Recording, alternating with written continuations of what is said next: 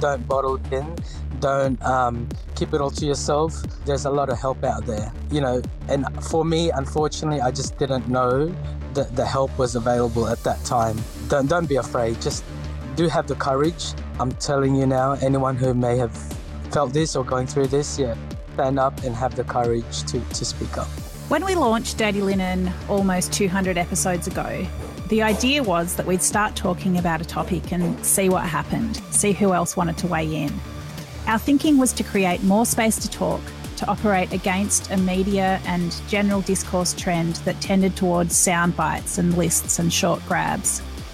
We might not exhaust a topic, we might not solve complex issues, but we will give them a good go, we'll shake them all around, and always we welcome a, a, di- a diversity of voices. That is the Dirty Linen Project. This fortnight, we've been talking about anti Asian racism, and I'm really pleased that Will Mahusay has put himself forward to become part of the conversation. Will is from Sydney Cebu Lechon, and I was re- I really enjoyed his conversation on my brother podcast, Deep in the Weeds with Anthony Huckstep. Will, welcome to Dirty Linen. Hi, Danny. Hello. Good morning. For having me. Yeah, good morning. Uh, it's a it's a freezing one in Melbourne today, and I'm assuming that sunny Sydney is a more pleasant place to be. Really quite chilly. I mean, the sun is out, but um, the wind chill is definitely, you know, getting you. All right, good. Well, I don't have to be jealous of you on that count.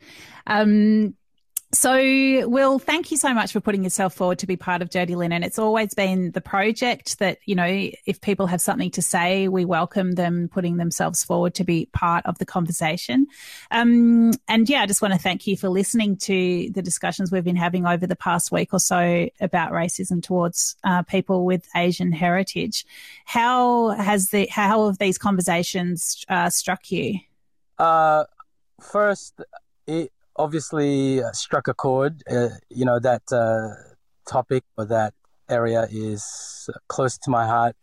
And I say that uh, because I've lived it or experienced it. Um, it's something that was demonstrated um, towards me and growing primary school all the way to senior years. And sometimes, um, you know, there are times that I still feel that sort of energy um, in my you know in my adult years. So um, and i really am so thankful that you've uh, you know done something about about that subject or that topic and bringing light towards it. I, I know it's somewhat maybe uh, for lack of a term taboo but um, the fact that you've just put it out there i'm so yeah i was so happy that you, you did that um, well, I'm I'm glad that you you're happy that it's been aired. You know, I have to say, I found it really really tricky and and difficult um, in in some ways because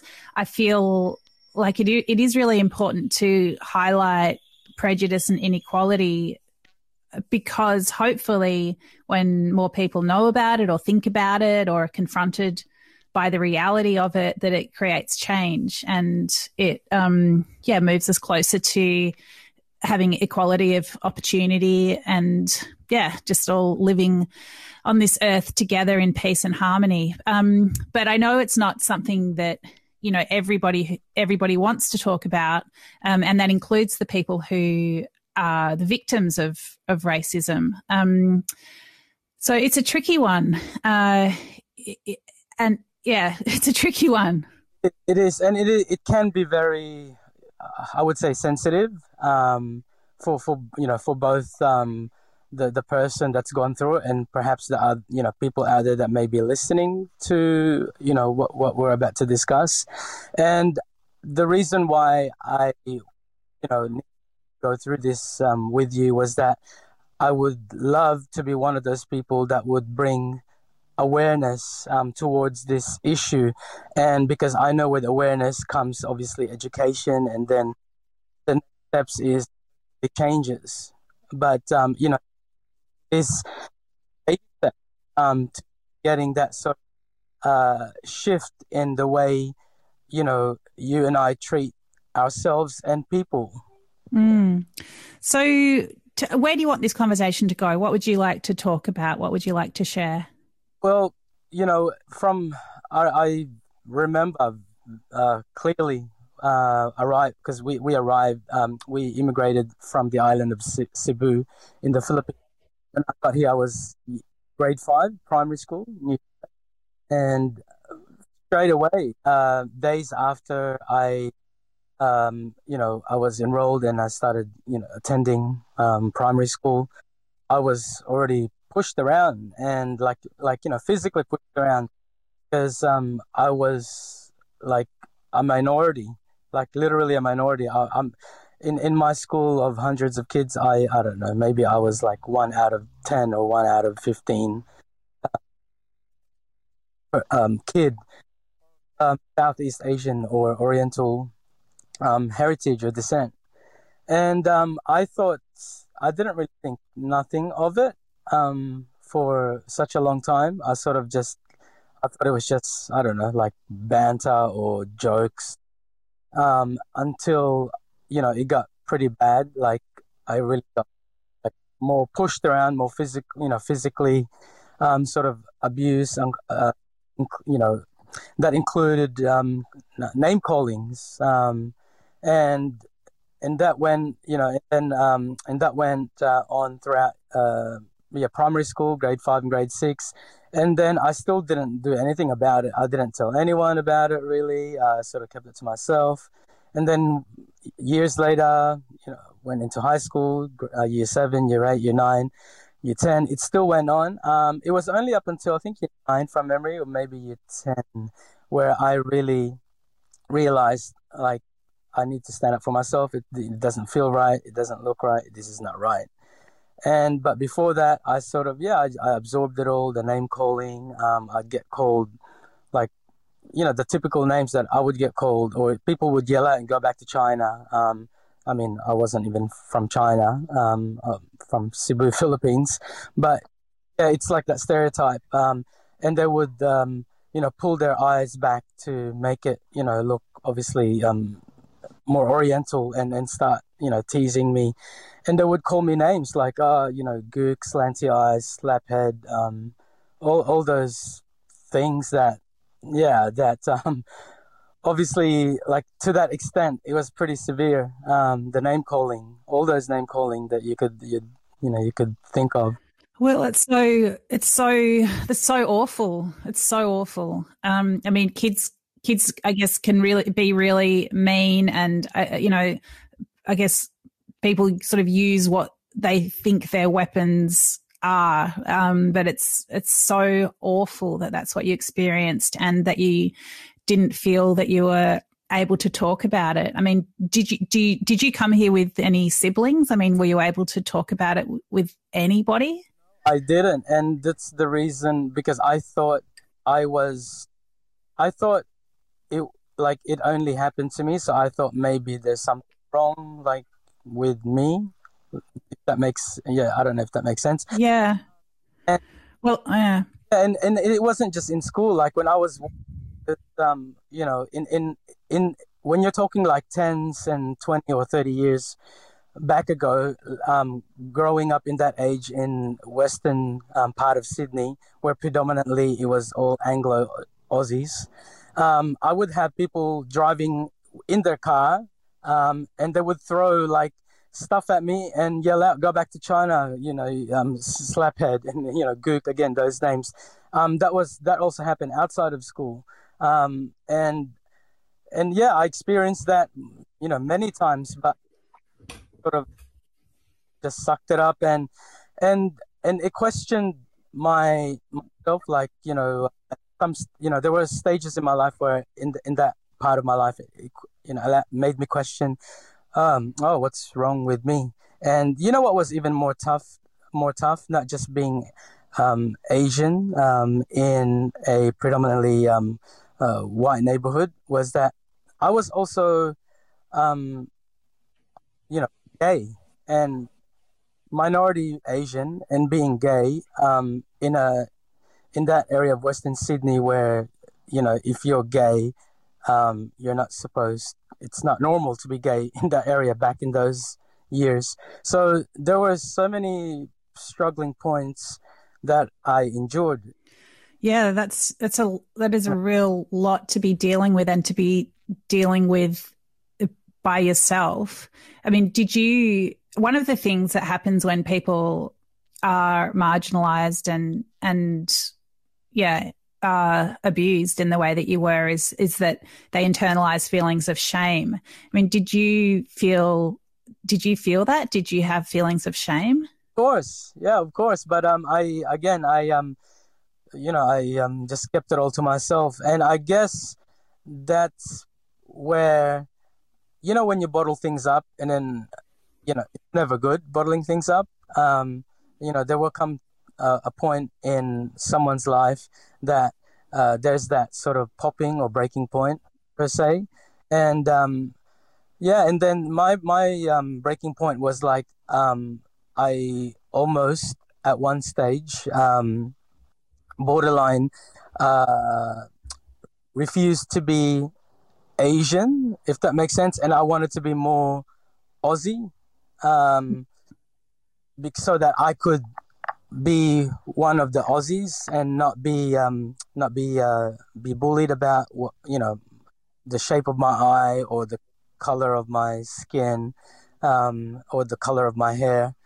Um, yeah, and then and then there was an again there was there were two struggling points that my race, my background, and also my um, um, my sexuality being being gay and like I doubted myself like I didn't have any confidence um, my self esteem my self esteem was was extremely low, very low, and I just wanted to do something to fit in because I didn't feel that.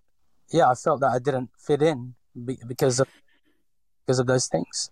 So, I mean, what did you do to try to not be Asian? Oh, I would um, try and make um, you know more um, non-Asian friends, for example. Um, I would uh, I would eat um, like more non-Asian food like meat pies and stuff like that, um, kebab. Um, you know, just to really um, you know th- those little things. Um, and I would try and uh, lose my accent um, because you know I was ten years old. Uh, you know, it's I wasn't born here, so having grown up for the first ten years of my life in in the Philippines, you know, I still carried that that accent um, quite heavily back then. Um, there's probably still a little bit of it right now, even when I'm 46. Um, but yeah, at that time, I was I would I would like when I'm walking to school, I would sort of practice like saying stuff like uh, "G'day, mate," like you know, like putting on that you know that accent, like "How you how you doing?" Like "How's you going?" Like yeah. um, wow. So you know, just little stuff like that, little practical stuff that I thought could help. And did make me, did it have a did it make a difference? Uh, I I guess because it allowed me to um sort of um um I you know conversation um sometimes uh if the communication doesn't fit right in with I don't know with, with people sometimes you could be pigeonhole um and but in in that in that context, in that environment, at that time where I was, um, having that sort of I don't know accent or speaking like that really made me feel like I fit in and really made me feel you know somewhat normal. And yeah I it actually did uh, work because then I would you know greet them like that and they would say oh like you know maybe in their mind oh he's one of us or like you know he's not fresh off the boat, but you know all that. Yeah. Oh, but I mean, at the same time as you're quote unquote fitting in and being being accepted, did you also have like parallel feelings of well, I am perhaps being accepted more, or I'm being abused less, but uh, it's I'm not being the real me. Of course, yeah, and and that's when for so many years I lost, I almost lost, or I lost parts of my uh, identity in terms of like um, me myself like who am i am i you know abnormal um, uh, or am i you know, is this normal or is this abnormal? And then what what about my heritage? What about my culture? It's something that I didn't sort of, you know, do anything about, and I just put that on the on the back back back back burner. And it was only my towards my later adult years that I started to wanted to discover and uh, rediscover more of my heritage. Um, and then like how many, many you know many years ago maybe eight or ten years ago that's when i started to uh, go through that discovery or rediscovery uncovering process of my culture my heritage and i'm so proud to say right now um, that i'm yeah i'm one of those people that are advocates of my heritage my culinary culture just like grace and, and Fides, the entrepreneur or, or, or the lovely you know women that make up the entrepreneurs.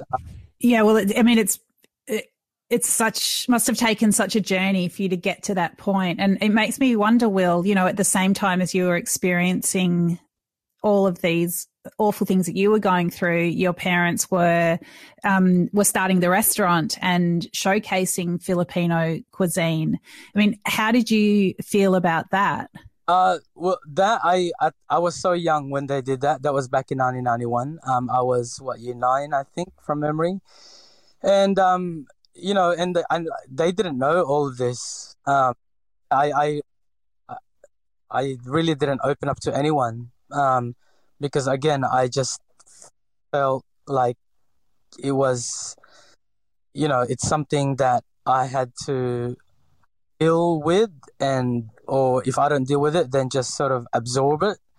Um, and it did affect me when I was going into my late 20s or early 20s and, and towards my early 30s and mid 30s.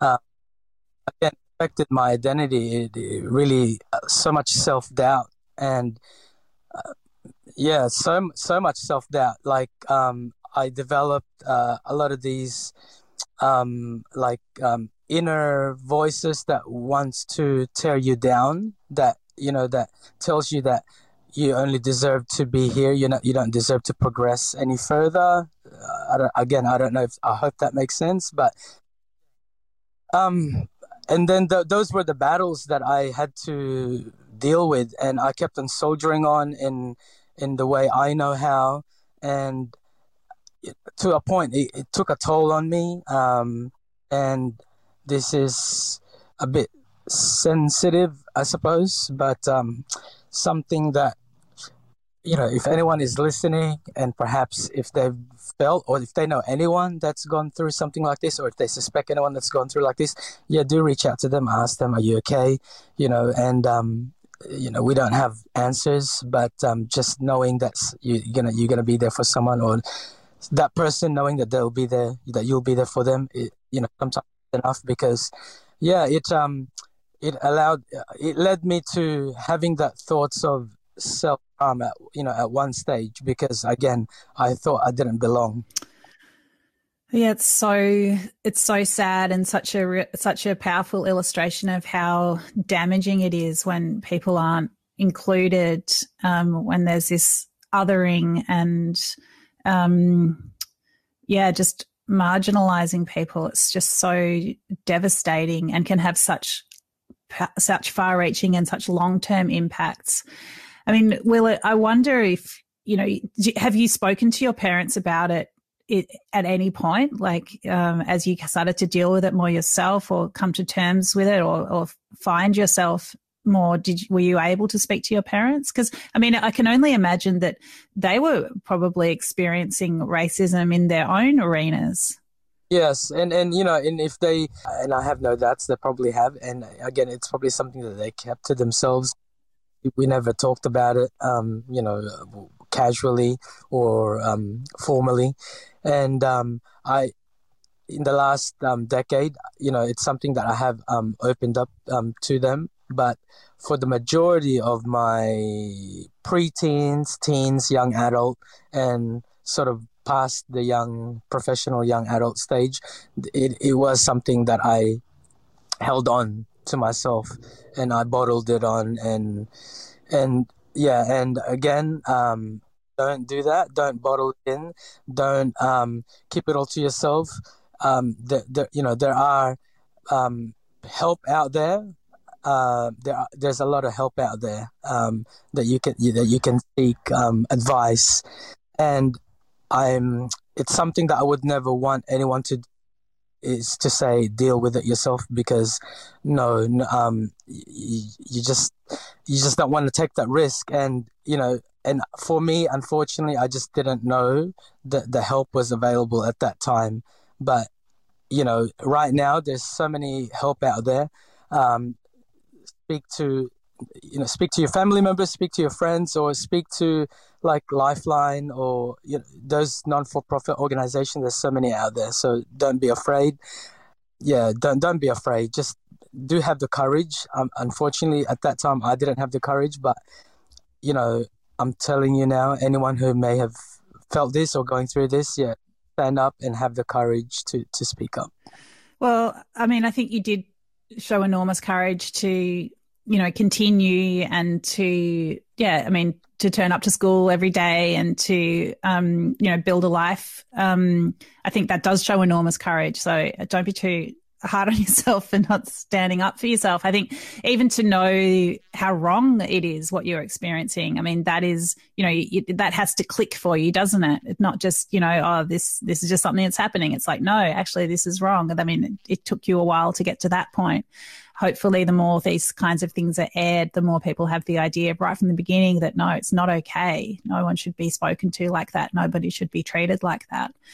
Um, Will, what what was it that um, has allowed you to, I guess, change paths and and and live in this enormous victory of being so proud of your heritage and sharing it with um, with the Australian community.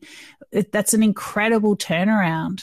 Definitely, and um, you know, I mean, if you're gonna live um, um, like in a different shoe or someone else's shoe, it you can only walk on it for so long, and then eventually you'll realize it's not the right fit for you or it's not the right comfort for you.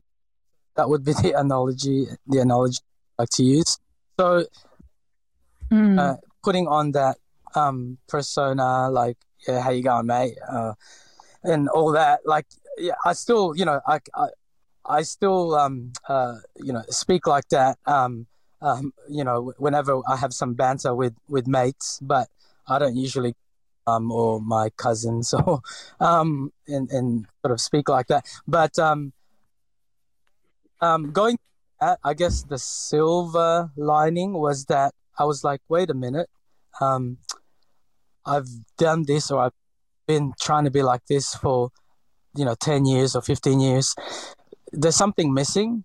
So i i dropped that and i'm like i assessed myself and I said, "Look, I'm Filipino. Um, well, as my dad is Chinese, but he was um, raised in the Philippines, married to my mom, who's from Cebu, Philippines. I was born in Cebu, Philippines. I was raised there, and then." Uh, yeah, at some stage in my life, I just felt a bit um, there was something missing, and um, and that was one of that pieces that were missing. My heritage, my culture, my food, um, the way we just do things as Filipino people, Filipino community or family. And then that's when I started in 2001. I, I went back to the Philippines. And since 2001, up until pre COVID or 2019, I think it was, um, uh, I was I kept on going back to the Philippines at least three or sometimes four times a year to learn more about my culture, about, about, about cooking, about the food, about everything. The um, you know everything that is to know about my about my island, um, the people, and that's what drew me back. And actually, it was food. Food drew me back to my heritage, to my culture. I've always said food has always has this way of reconnecting or connecting you back to your roots. Yeah, and I'm now at the forefront um, of really bringing Filipino food or Filipino cuisine to be hopefully someday be part of mainstream Australia? Well, I think you're definitely doing that, um, and I just think it's, it, it's you know. It, it, what you're doing already seemed great to me. You know, like to bring this um, this beautiful food of Cebu to to Sydney and um, and and to spread the word uh, more broadly through throughout Australia. Um, but to now know how difficult it's been for you to feel secure enough to show that pride in your heritage it just impresses me so much and makes me feel uh, yeah, just even more excited about the project that you're embar- you've embarked upon. Almost, it's almost thirty. Uh, uh, it's almost thirty years um, in the peak um, to, to be where I am. Um, but mind you, I did study culinary back um, in mid mid late nineties. Um, something that I didn't continue on. Um, you know, I'm so proud doing what I'm doing to be able to stand together with you know with the likes of Luisa Brimble, um, and and the wonderful powerhouse women of the entrepreneurs. You got the Filipino food movement that's based here in Sydney. Everyone just doing their own uh, sort of um, thing to really, um, as a as a community, we call it Bayanihan spirit. Bayanihan spirit is when you all come together and for a greater cause. And our cause is really to bring Filipino culture or food or cuisine um, to be part of mainstream Australian everyday discussions. Yeah. Mm. Do you reckon uh, things have changed much in Australia? I mean, you've gone on this personal journey, and there's no doubt that Filipino food is is gaining more and more prominence, as indeed it should. And you know, you're a big part of that, as you know, as is Luisa Brimble, as are the entrepreneurs, that um, Ross McNay, like just some really fantastic people that are bringing that forth. But do you feel that you know a kid coming from Cebu or from Sierra Leone or wherever and going to primary school in Australia, do you feel like anything's changed? Do you feel like people are ha- going to be have different experiences? That there's going to be more tolerance and understanding? I believe that. Um, I believe that because the reason why I believe that is because, let's say, got someone that may have arrived from the Philippines last year um, and they've enrolled in they're in primary school, um, they would there would be more self awareness and um, education around how we treat our, ourselves and others. Whereas at that time, you know, back in mid or late um, 80s, there wasn't really much going on around that. Um, and, uh, you know, in this day and age, in this millennial sort of um, uh, t- time, there's so many um, there's so many campaigns out there. There's so many podcasts. There's so many talks out there. Um, whether it's children's TV show or media, mainstream media, talking, you know, shedding awareness and light towards this subject topic. So people are more self-aware and people are more um, accepting, not just tolerable, but accepting and, and respecting of others. Yeah, there's there's still going to be cases of racism and discrimination and, and whatnot. But I would say if I was to compare it like 30 years ago, it's definitely improved. Like Australia as a whole, for me, um, and and I and I and I can gauge that because if I was to go, you know, in an RSL back in in the 90s, I the, the energy that I would feel um, is so much different to the energy that I would feel now. I mean, right now, you know, I go to a workers club or an RSL to I don't know to to grab um, some pub sort of pub grub dinner, bistro style um, dinner. Um, I, there's a lot more diversity, so that's the key word. There's so much more diversity now. Um, there's more respect now. There's more acceptance, um, not just tolerance. And mm. Do you ever get people yelling stuff out to you on the street anymore? That that um, the last time I experienced that was um, I would say probably yeah in the mid no late nineties yeah so that was some time ago um, but um, you know there there are still times that um, you know like I said it hasn't been fully eradicated and I'm not sure if it will be eradicated, something like this in the next, you know, two or three years, it, it is baby steps. It is it is a process, but we have come such a long way. I mean, Australia has come such a long way, and I'm so proud of, you know, the general public. Um, those those people those Australians um, that really decided, hey, um, we're better off. Um, you know, diversity is a lot better, um, and we're better off accepting, you know, everyone rather than you know this is just all about this particular color of skin and whatnot.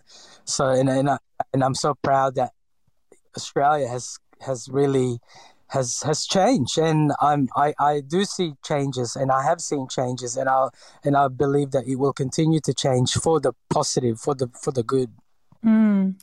That's I'm I'm pleased to hear that. What about as a gay man? How do you have you experienced discrimination, or do you feel in any way marginalised because of that part of your identity? Then yes, but you know, with a lot of um, again, it's all it all came down to awareness and and education, and people obviously people don't know what they don't know. Back then, when I was growing up, you know, being gay um, was not normal. Um, being I was teased. I was called, uh, you know, I was called names like fag and you know all those things that, yeah, uh, mm. you'll, you'll censor that out. But there's like so many names that I was called, and again, those that me being an Asian gay kid, you know, me being an Asian kid was already tough, like really, really, really tough being gay and Asian as a kid or as a teenager or as a human being was like a double sort of whammy. Um, I denied that part of myself. I I'm tried to make myself think that um, no, I have to be straight. You know, I have to be straight to get opportunities, let alone um, yeah. And and I tried to act straight. I tried to I don't know if that that's weird, but yeah, or dress straight. Like um, or talk straight. Um, yeah, it was really, really tough. Mm. Well, it's, yeah, I mean, your journey's been extraordinary and it's, yeah, I'm just really thrilled that you've sort of ended up where you are. And I'm, I'm just sorry that the path's been so difficult, but like good on you for being the change that you, that you want to see and, you know, that we all need to see in our society it's um yeah it's it's it's super impressive. And um yeah let's celebrate with some roast pork one day soon. Yes yes please. And um hopefully you can fly up to sydney come up to sydney um or when i'm planning on a pop-up down there in melbourne um to bring Cebu lechon in melbourne for, as a pop-up. So you'll be one of the first people to know and um yeah get you to try. Like yeah, I can't wait. Um, well, thank you so much for reaching out to have a chat today on Dirty Linen. Uh, it's been an absolute privilege uh, to have you share this part of your story. Thank you so much. Much for the opportunity. Thank you so much, Danny. This is Dirty Linen, and I'm Danny Valent. We air the issues that the hospitality industry finds hard to talk about. We spend a week thrashing around each issue, hearing from different people with unique perspectives. We want to hear from you as well. If you have something that needs to be said about a topic, get in touch so we can include your perspective. Contact us at dirtylinen at deepintheweeds.com.au or hit us up on Insta at Dirty Linen Podcast. We can't wait to hear from you. This is a Deep in the Weeds production.